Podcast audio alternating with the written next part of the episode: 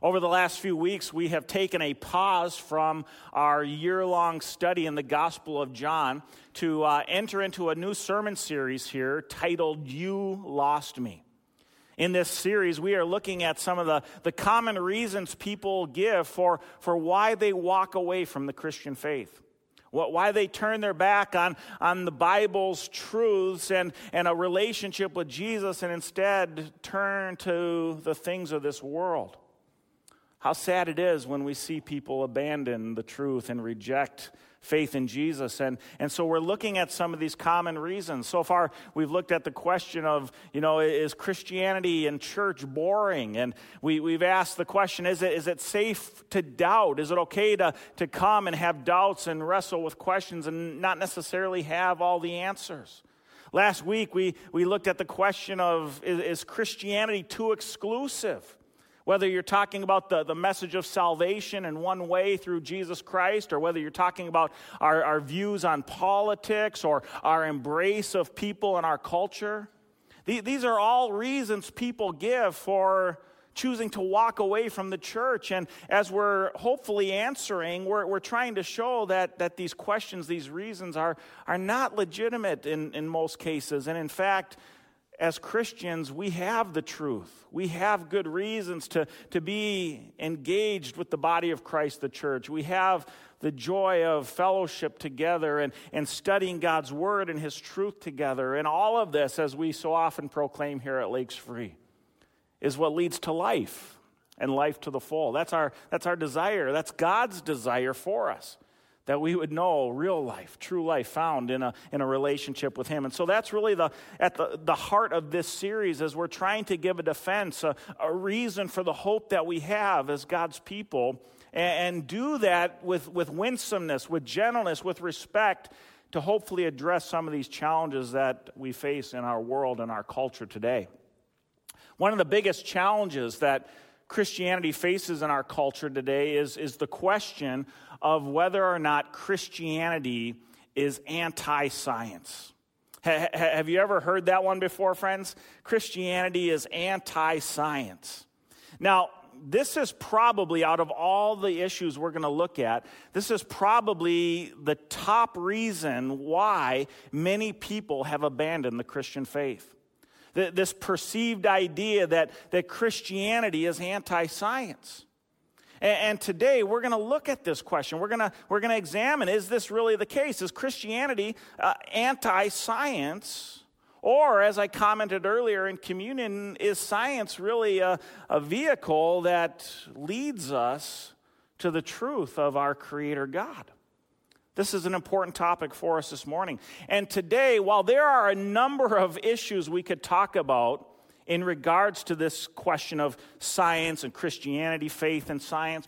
Today, what I really want to focus on is what I think is oftentimes at the heart of this question, at the heart of this debate. And this is really a debate between two worldviews the, the worldview of naturalism.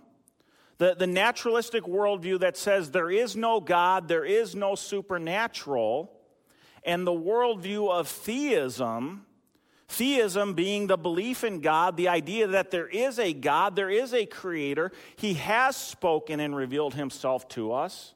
And this really is the, the heart of the debate naturalism versus theism.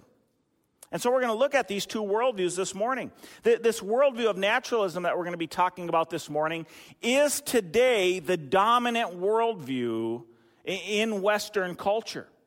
It is the worldview that is promoted in our schools. It is championed by our media. It is popularized through the entertainment industry. It is the, the dominant viewpoint of the world today that there is no God, there is no supernatural. The, the universe is simply the collection of a whole series of random chance events in the history of our cosmos. Now, this morning, what we're going to ask is, is the question is this the case? And, and, and what does the evidence point to? Right? Are, are we simply the product of a whole series of random chance events? Or are we the handiwork of a master designer, a creator God? Over the years, I, have shared with you how, uh, in addition to my ministry here at Lakes Free, I often speak around the world on Christian apologetics. And, and apologetics is giving a defense of why we believe what we believe. This, this topic is one of the topics that I often lecture on when I'm traveling outside of Lakes Free Church. And so this morning, I'm going to share with you a, a, version, a glimpse of some of what I often teach on when I'm out uh, lecturing in colleges and universities and other churches at apologetics conferences. So, so this is going to be a little bit different from our typical sermon format here on Sunday mornings. But I hope and pray that what we'll find is that we can walk away further equipped and even more confident in the truths of what we believe as followers of Christ and, and in the biblical worldview. I shared uh, recently how my father and I once had the opportunity to lecture throughout uh, New Zealand and Australia. It, it, was an incredible experience. We were teaching in churches and universities throughout both of those countries. And on our way back from Australia, after having been there for a month, uh, we were flying back to the United States out of Sydney, Australia, and we were sitting on our plane waiting for our plane to take off for, for what's one of the longest flights in the world. It's a 15 hour flight across the Pacific Ocean. And uh, as we're sitting in our seats, the plane was quickly filling up. And, you know, it's always interesting to see who you're going to end up sitting next to, uh, especially for 15 hours. Well, we sit down, and as we're sitting there waiting for the plane to begin taxiing off to the runway, uh, a, a, woman comes and she sits down next to us, and we start engaging in conversation with this lady, just, you know, making small talk, getting to know her. And uh, my dad, he asked her, he said, Well, tell us, what are you doing going to the United States? And she said, Well, you know, I'm a, I'm a professor here at one of the universities in Australia, and I've been invited to go to the United States and lecture in some of the universities on the East Coast. And, and my dad said, Wow, well, that's really fascinating. What are you going to be lecturing on? And, and she said, Well, the, the title of my lecture is Evolution, Ecology, and the Universal Brotherhood of All Things. Well, when she said that, I literally turned to the window and started chuckling to myself. I mean, she had no idea who we were, and I was just thinking, man, God sure has a sense of humor, right? And, uh, and so my dad, you know, he said, well, wow, that sounds really fascinating. Could, could you tell us a little bit about what do you mean by that? Evolution, ecology, the universal connectedness of all things. And, and, and she went on to explain to us what is known as the theory of Darwinian evolution her naturalistic worldview that, that described the reality that 13.8 billion years ago, this universe exploded into existence. And, and then about three and a half billion years ago, the earth was just a, a large ocean of nauseous chemicals bubbling away. And all of a sudden, out of these non inorganic chemicals, uh, uprose an amino acid. And, and that amino acid ultimately gave rise to the first single cell living organism. And then she went on for about 15 minutes to explain how all life in the world evolved from this common ancestor, this first single cell of slimy algae. And on the screen behind me, you can see this, this picture. This is known as Darwin's Tree of Life. It's the idea of common descent, that all living things in the world evolved from a common ancestor. The first single cell of slimy algae, which evolved out of the inorganic soup in our primordial oceans. And it was a fascinating time listening to her explain this naturalistic worldview of how all living things evolved from this common ancestor. Now, after she had gone on explaining this, uh, this theory for a number of minutes, she, she finally stopped and she said to my dad and I, Well, tell me, what have you guys been doing here in Australia? And my dad said, Well, that's an interesting question. We've actually been here doing the same thing that you're going to America to do. And she says, Wow, that's fascinating. You, you, you, mean you've been here lecturing? And my dad said, Yeah, we've been lecturing in universities and churches and conferences throughout New Zealand and Australia. And she says, Wow, that's really fascinating. What have you guys been lecturing on? And my dad said, Well, our topic was the case for creation revelation and God's one way path to salvation. Well, friends, you should have seen the look on this lady's face. I, I, don't know if she thought he was serious or not, but it, it, let me just say this it was really an interesting flight. You know, 15 hours, the plane was full, she had nowhere to go. And we had a great conversation with her for that, that whole time. But it was really interesting to me because when this woman found out that we were Christians, the very first thing she said to us, and let me know if you've ever heard this one before, she said, Do you know what the problem is with you Christians? You guys ever heard that before? She says, The problem with you Christians is you just have faith. How many of you ever heard that one before? Friends, do you know that this is probably one of the most common critiques of Christianity in our world today? The idea that as Christians, we just have faith. And, when we're critiqued with this, or, or what I would call a caricature, when we're caricatured with this idea, what people in our culture really mean is that as Christians, we simply have blind faith. That, that we're just taking a, a leap of faith, hoping or wishing that all of this is true, but really it's just simply naive, blind faith. But as I explained to this woman on the plane that day, as Christians, we, we don't put our hope in a blind faith. This isn't a naive wishing that this is true kind of thing. No, Christianity is about looking at all of the evidence, making a rational exploration of all of the evidence, all of the claims for the biblical worldview, and then walking confidently in the direction that the evidence leads. That, That's what Christian faith is really about. It's about walking confidently in the direction the evidence leads. And as I shared with this woman on the plane that day, and as I've shared with many people all over the world, the reality is, friends, every single person in the world today has faith. You know that, right? We all have faith. The, the question isn't whether or not you have faith. The real question is what are you putting your faith in? And does or is what you're putting your faith in a valid and reasonable place to put that faith? Does it have a, a valid and reasonable basis for you putting your trust in it? Right? But we all have faith. As I shared with the woman on the plane that day, I asked her, I said, ma'am, you know, we're, we're about to fly 15 hours over the Pacific Ocean. I, I said to her, Have you ever met the pilot who's going to be flying our plane today? She said, No. I said, No, you've never met the pilot? You, you don't know if, if, he's qualified. You're, you're about to entrust a man you've never met, you've never known anything about his background, his credentials, his experience. You're about to trust a man who's going to lead us 15 hours over the Pacific Ocean. I said, Wow, you sure have a lot of faith. And she said, I see your point. See, friends, we all have faith and we all exercise faith all the time. The question is not a matter of whether or not you have faith, but rather, what are you putting your faith in? This is the real question that we need to examine this morning.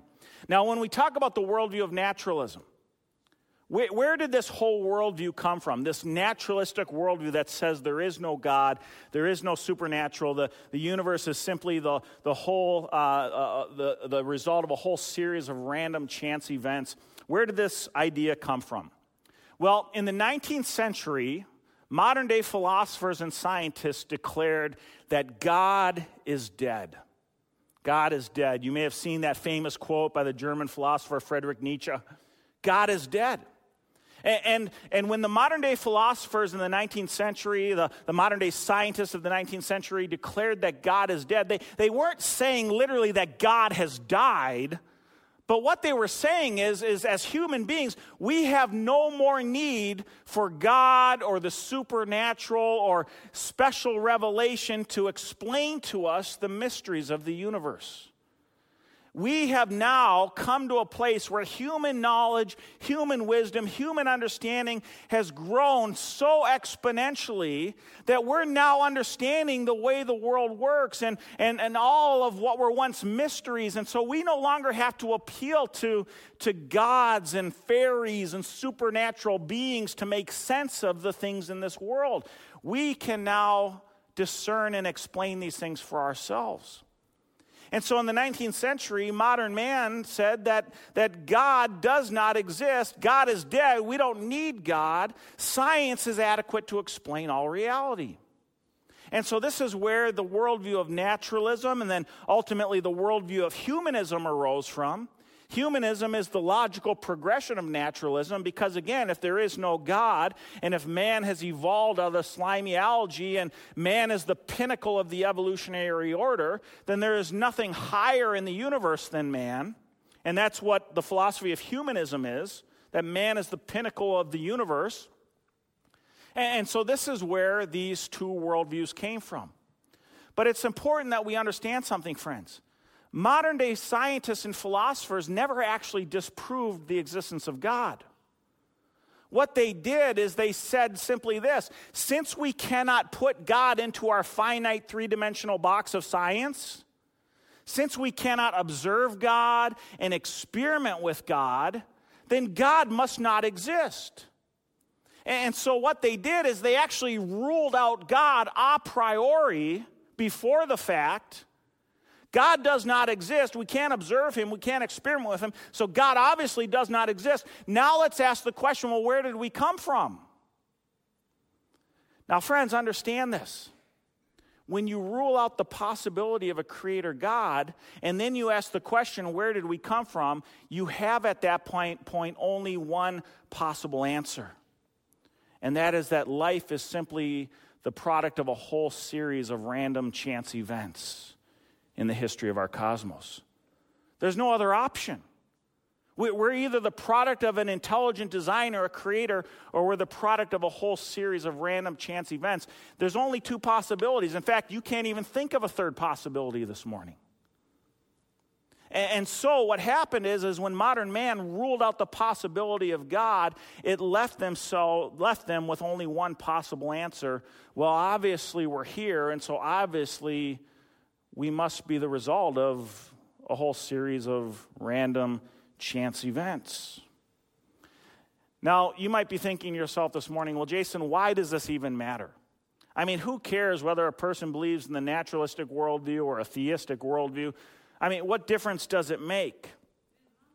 Well, friends, it's important to understand today what a culture thinks and believes about God what a person's philosophic worldview is will have profound implications on a culture. And do you wonder today how our culture got to where we are? With the contention and the divisiveness and, and, and the rise of cancel culture, right? Where, where, how did we get here? Well, friends, it stems from our culture's embrace of the naturalistic worldview. If you say that there is no God, there is no supernatural, that, that life is simply the result of a whole series of random chance events, then, then that logically gives rise to the philosophy of secular humanism. Humanism is the belief that all life has evolved and man is at the pinnacle of the evolutionary order. There, there's nothing higher in the universe than man. Man is supreme. Now, I want you to think about that for a minute. If you say man is supreme and there is no God, then you have to ask the question well, who determines what is true? Who determines what is good? Who determines what is moral, right and wrong? If there's no higher authority than man, right? Well, well, then man determines those things for himself. And so, this is why humanism always gives rise to the philosophy of relativism. Relativism is the belief that there is no absolute truth. Truth is simply subjective and relative. What's true for you is true for you. What's true for me is true for me. And both of our truths are equally valid and relevant. Why? Because there's no greater authority than, than you or I. We, we're the highest authority, man. There's nobody above us to define truth for us. There is no God, right? So, so man determines what is true. And this is why relativism then always gives rise to the philosophy of pluralism. Because if truth is simply subjective and relative, then, then obviously all truths must be equally valid and relevant, right? Because who's to say that your truth is any better than my truth? There is no judge or arbiter of truth. There's nothing higher than man. So, so truth is relative and all truths are equally valid. And this pluralistic worldview then always gives rise to what I call politically correct tolerance. And this is what we see happening in our culture today. Politically correct tolerance says that you have to uncritically accept all people in the areas of belief, practice, and lifestyle. And if you don't uncritically accept all people in the area of belief, practice, and lifestyle, you'll be given the label of intolerant. And, and, to be labeled intolerant in our culture today is the worst label anybody could give you, right? But, but why are we supposed to uncritically accept all people? It, it's because there is no such thing as absolute truth, absolute right and wrong. Nobody's truly defined for us the way that we're supposed to live. And again, because there is no God to make those determinations for us, we can choose to live any way that works for us. And then this politically correct tolerance always ultimately gives rise to what I describe as the oppression of dissenting voices. How dare you criticize somebody else for their personal subjective belief system, for, for their personal choice and how they want to live their lives? You, see, friends, how we got to where we are today and, and the rise of cancel culture today is simply the logical progression of the naturalistic worldview working itself out when you deny the reality of a creator God. And it's this reason why we see conservative Christians in our culture increasingly under attack today, right? It's because conservative Christians dare to proclaim that there is a God who has spoken, who has revealed truth for us, who has told us what is right and what is wrong. And when we live to honor that, that worldview will dramatically butt up against the prevailing relativism of our humanistic, naturalistic culture today. This is how we got to where we are. But, but this morning, it's not just important that we understand philosophically how we got to where we are, but, but I want to ask the question this morning what is the actual scientific evidence, right? I mean, it, it, does the evidence point to this naturalistic worldview that I've been describing? Or does the evidence better point us to the reality of a creator, a, a designer God? And, and so I think it's important that we examine the evidence.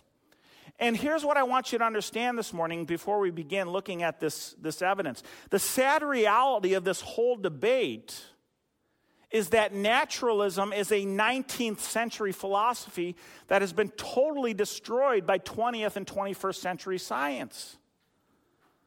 Friends, I believe people don't hold to this naturalistic worldview today because the scientific evidence is so overwhelming.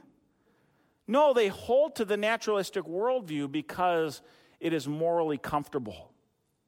It allows them to go on living their lives any way they choose because ultimately, under a naturalistic worldview, we are not accountable to anybody. There is no higher moral authority than, than us as humans. And, and so, again, we need to look at what the evidence shows. And I believe, friends, the evidence points to the fact that we are not simply accidents evolved out of slimy algae, but we are the handiwork of a master designer, a creator God. Now, as we begin looking at the evidence this morning, and again, we're just going to have time to look at this briefly, it's important that we first understand both the advocates of naturalism and the proponents of theism have the same scientific evidence. Okay, understand that, friends. We're all looking at the same evidence, we're all looking at the same natural world. The, the question isn't whether or not one group has different evidence from the other. The question is, as we look at the evidence, how do you interpret the evidence? And does the evidence better fit a theistic model or a naturalistic model? And, and then the follow up question is is it more logical, rational, and scientific to believe that the universe and life and everything that we see in the world is simply the product of a whole series of random chance events, or rather, that we are the handiwork of a creator. So let's examine some of this evidence this morning. when I'm talking to my atheistic friends or, or people who have embraced this naturalistic worldview, I usually like to start all the way back in the beginning. The, the question of how did the universe begin? Right? I mean, that's a pretty important question, right? How did the universe begin? Now, the worldview of naturalism is premised upon the idea that the universe began in what is called the Big Bang. Right? I'm sure you're familiar with that concept, the Big Bang, that, that, that the universe exploded into existence. And here's the thing scientists today are basically unanimous on the point that the universe had a beginning. All the best scientific evidence today points to the fact that the universe exploded into existence at a finite point in time. That, that's hardly even debated today anymore. Scientists acknowledge the universe had a beginning, but the question is how did the universe begin? See, the naturalistic worldview says that 13.8 billion years ago, there was nothing. Just imagine that nothing. And then all of a sudden, blam! Nothing exploded. And out of nothing came everything. All the galaxies, all the stars, all the planets, planet Earth, the ocean, the mountains, the animals, everything in the universe exploded into existence out of nothing. Now, friends, you have to ask yourself some basic questions here. Number one, how does nothing explode? And number two, how does everything in the universe come from nothing? Five years ago, I was out at UC Berkeley with my friend Sean McDowell, and we were there for a week holding a series of apologetic events on campus. And, and one of the things that we did is we engaged in a number of dialogues with, with atheists and people of other religious backgrounds, and, and we invited the public to come and attend these dialogues with us. One of these dialogues was with an atheist I can't recall if he was a professor there or if he was part of the, one of the atheist societies there in Northern California, but we had a dialogue with this atheist, and in the course of our dialogue, he started sharing this naturalistic worldview in regards to the origin of the universe. And, and, I just politely interrupted him I said, Sir, let me ask you two questions. I said, First, can you explain to me how does nothing explode? he just kind of looked at me for a moment with a blank stare. And I said, okay, that, that is tricky. Let me ask you the follow up question How does everything in the universe come from nothing? And this atheist, he was a PhD. He was a PhD atheist. He said, Well, Jason, we have to assume by faith that somehow this took place. I said, Faith? You have to assume by faith. I thought we were here to talk about the scientific evidence. You see, friends, what you, what you quickly discover as you explore the actual evidence for things like the origin of the universe is that the naturalistic worldview is based on a whole series of huge faith assumptions. That, that nothing can explode, that everything could come from nothing. Friends, there, there's no scientific explanation for how this happened. But, but they simply assume that, that this happened, and they assume that by faith because their naturalistic worldview is dependent on this idea. See, the, the reality is, as we look at the actual evidence for the origin of the universe, you can begin to understand why people like Arno Penzias, who, who today is one of the world's leading scientists, Okay? Arno Penzias, a PhD, Nobel Prize winner, he says the best data we have are exactly what I would have predicted had I nothing to go on but the first five books of Moses, the Psalms, and the Bible as a whole. This guy's one of the world's leading astronomers today. He, he says all the best evidence we have is exactly what I would have predicted if all I had to go on was what God's Word has been telling us for thousands of years. See, friends, again, is it more logical, rational, scientific to believe that the universe exploded into existence out of nothing by chance?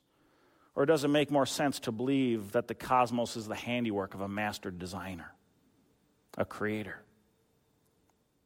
A, second issue I often like to explore with people who have embraced this naturalistic worldview is the question of the origin of life. How, how did the first life come into existence, right? And, and the worldview of naturalism is based on a hopelessly illogical premise the idea of spontaneous generation. Spontaneous generation is the idea that life can spontaneously, poof, arise from non living matter. And the naturalistic worldview is premised upon this very idea. Naturalistic scientists say that three and a half billion years ago, the, the earth was just a large cauldron of noxious chemicals bubbling away. Blub, blub, blub, blub. All of a sudden, poof, up rose an amino acid. Blub, blub, blub. Poof, up rose another amino acid. These amino acids got together and formed peptides and polypeptides, ultimately leading to RNA, which evolved into DNA, which ultimately gave rise to the first single cell living organism, all by chance. Isn't that amazing? It's this idea known as spontaneous generation that life can spontaneously, poof, arise from non living matter. Now, friends, this has actually been a widely held view for over 2,000 years, going back to the ancient Greek philosophers who first taught it. That life could arise spontaneously from non living matter. People actually used to believe this. People today still believe this. But this is an idea that was refuted conclusively over 150 years ago by a man named Louis Pasteur. You might know the name Louis Pasteur. He's known as the father of modern day biology. If you look in any biology textbook today, whether university or high school level, you'll find right away in the very first chapter either a whole section or a chapter on Louis Pasteur, one of the most important scientists of all time, the father of modern day biology. And Louis Pasteur, 150 years ago in his laboratory in Paris, France, once and for all time scientifically disproved the idea that life could arise spontaneously from non living matter. He called it the law of biogenesis. The law of biogenesis life only comes from life, it does not come from non living matter. In 1864, Louis Pasteur stated, Never will the doctrine of spontaneous generation recover from the mortal blow of this simple experiment. And friends, you know Louis Pasteur was right? To this day, to this day, the scientific community has no explanation for how life could spontaneously, poof, come into existence from non living matter. Uh, even though the whole naturalistic worldview is premised upon this idea, there's literally no scientific evidence for how this could happen. Just to show you what a problem this is for the naturalistic worldview, a number of years ago, PBS spent millions of taxpayer dollars producing a seven week series titled Evolution to, to convince the American public that evolution is the best explanation for the origin of life. Richard Hutton, who was the producer of this PBS series, in a Washington Post online forum was asked by somebody, Why didn't you deal with the issue of the origin of life and biogenesis? And Richard Hutton said this There are open questions and controversies, and the fights can be fierce. Just a few of them the origin of life. There's no consensus at all here. Lots of theories, little science. That's one of the reasons we didn't cover it in the series. The evidence wasn't very good. Are you kidding me? You spent millions of taxpayer dollars to convince the public that evolution, the naturalistic worldview, is the best explanation for the origin and diversity of all life, and yet you didn't even deal with the starting point? Friends, again, we all have the same evidence. The question is, what does the evidence point to? Is it more logical, rational, and scientific to believe that all of life evolved by chance or that life is the result of a divine creator? The issue of life uh, has another problem when it comes to DNA, the foundational building blocks of life. Deoxyribose nucleic acid, you've seen it depicted in the spiraling double helix. DNA is foundational to all life. Every living organism in the world is made up and comprised of DNA. For, for us as human beings, DNA determines our hereditary characteristics, things like your, your eye color, your hair color, whether you have hair or no hair, right? And, and we inherit half of our DNA from our mother, half from our father. And think about this every human being on earth has over 3 billion base pairs of DNA in every cell in our body. That's incredible. And DNA, friends, is like a biological software program that's embedded into every cell in our body. Now, what's the problem with DNA when it comes to the naturalistic worldview? Well, friends, DNA is absolutely essential for life to exist. You can't have life without DNA. But here's the catch DNA can only be produced by life. So you have to ask the question how, when no life existed, do complex systems and structures and literally biological software programs like DNA come into existence, absolutely essential for life, but can only be produced by life? This is a huge challenge for the naturalistic worldview. I, I was reminded of a fun article I came across this past week in the Christian satire site, the Babylon Bee. This past week, they had a headline Devout atheist playing Minecraft patiently waits for complex structures to build themselves. Friends, even children inherently recognize that whether you're talking video games or buildings or the foundational building blocks of life, that complex structures do not build themselves. See, wherever we see evidence of design, design always points to a designer. In every case, wherever you see evidence of design, we recognize inherently that there is a designer behind it.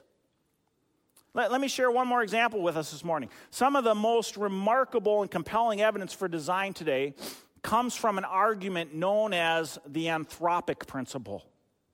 And the anthropic principle simply says this the earth appears to have been fine tuned for life.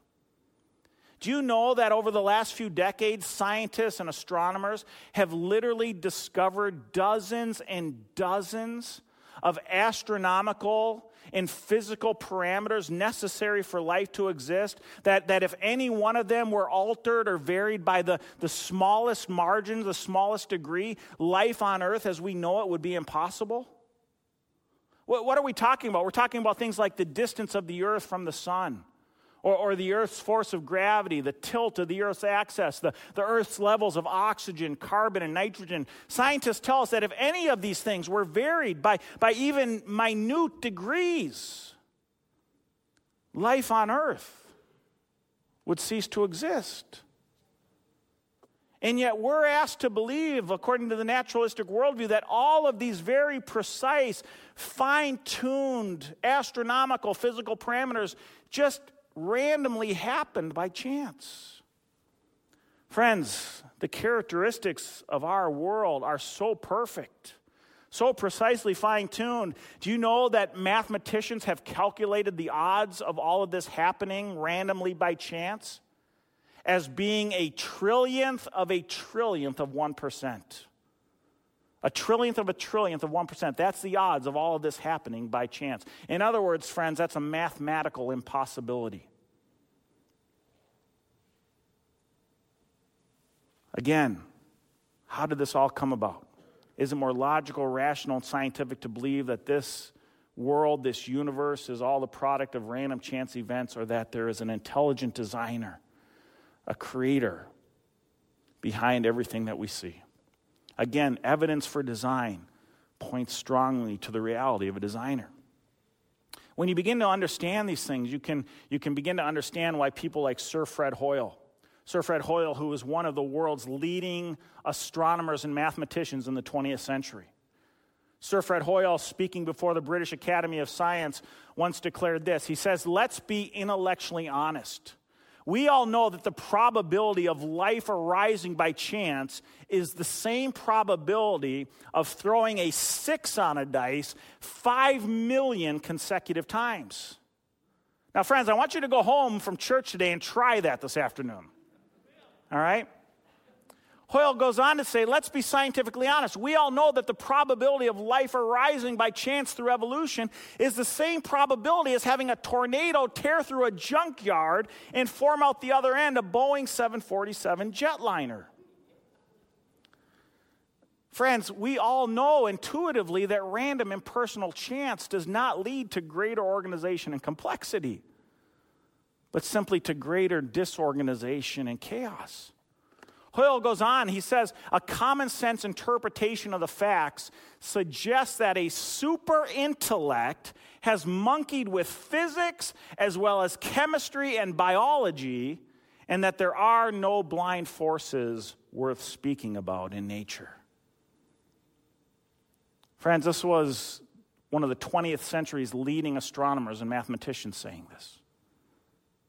Now, again, none of this should surprise us because as Christians, we know that when you begin to examine the evidence, the evidence points strongly to the reality of the biblical worldview.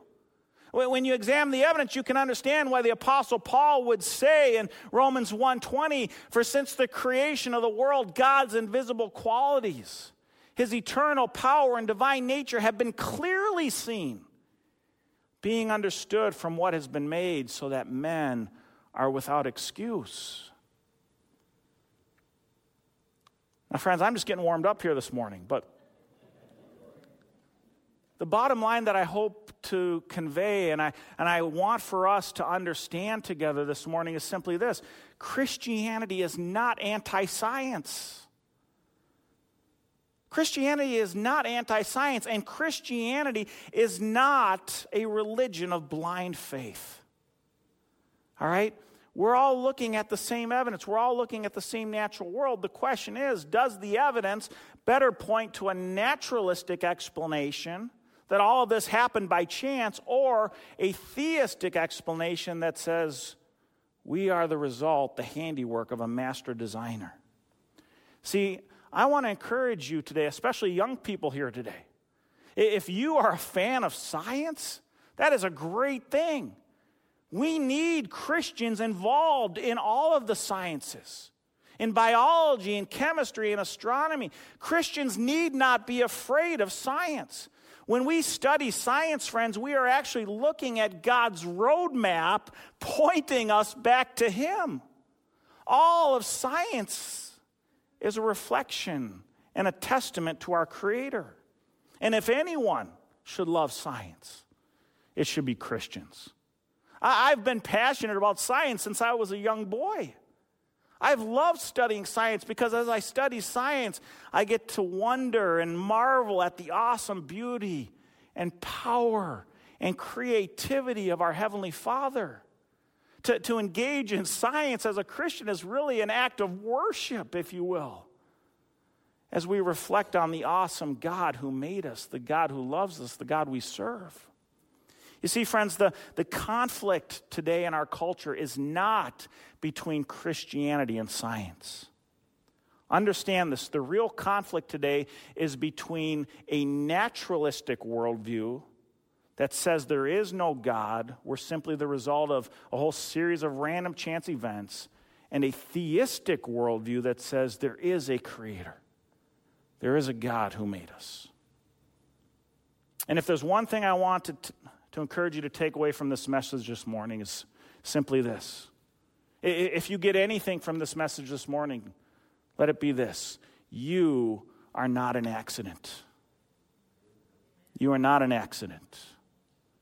You are the handiwork of a creator God who made you, a God who made you and has a plan and purpose for your life a creator God who loved you so very much that he was not content to leave us wandering in our, in our sin and our rebellion, lost.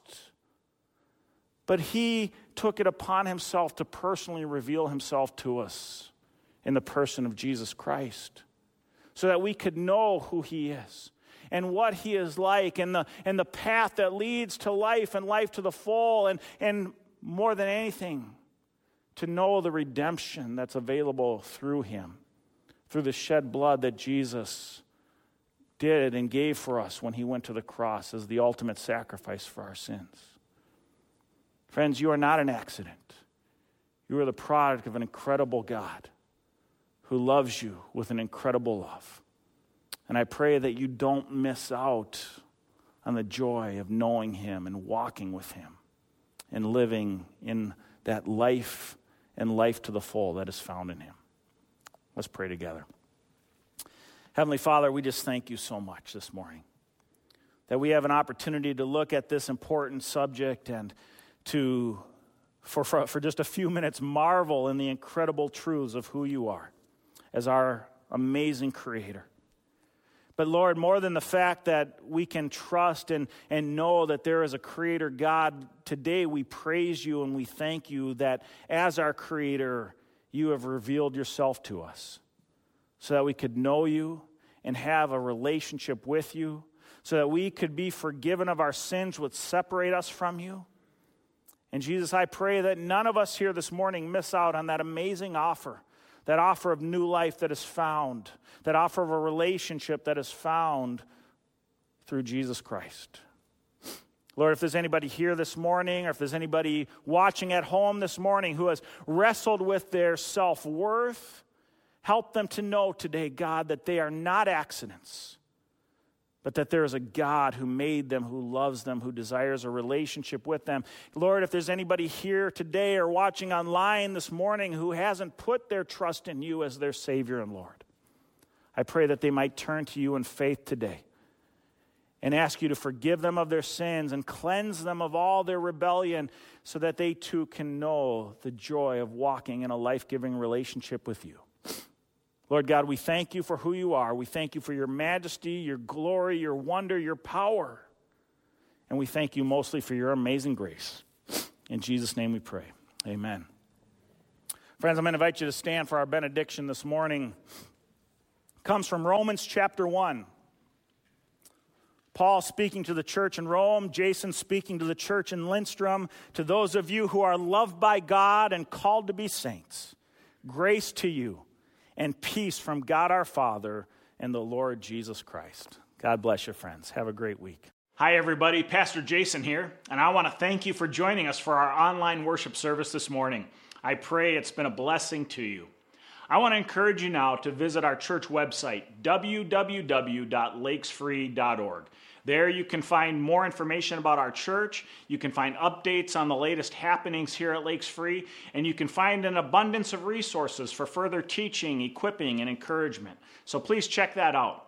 We also have a prayer link there on our homepage where you can submit prayer requests, and we would love to pray for you.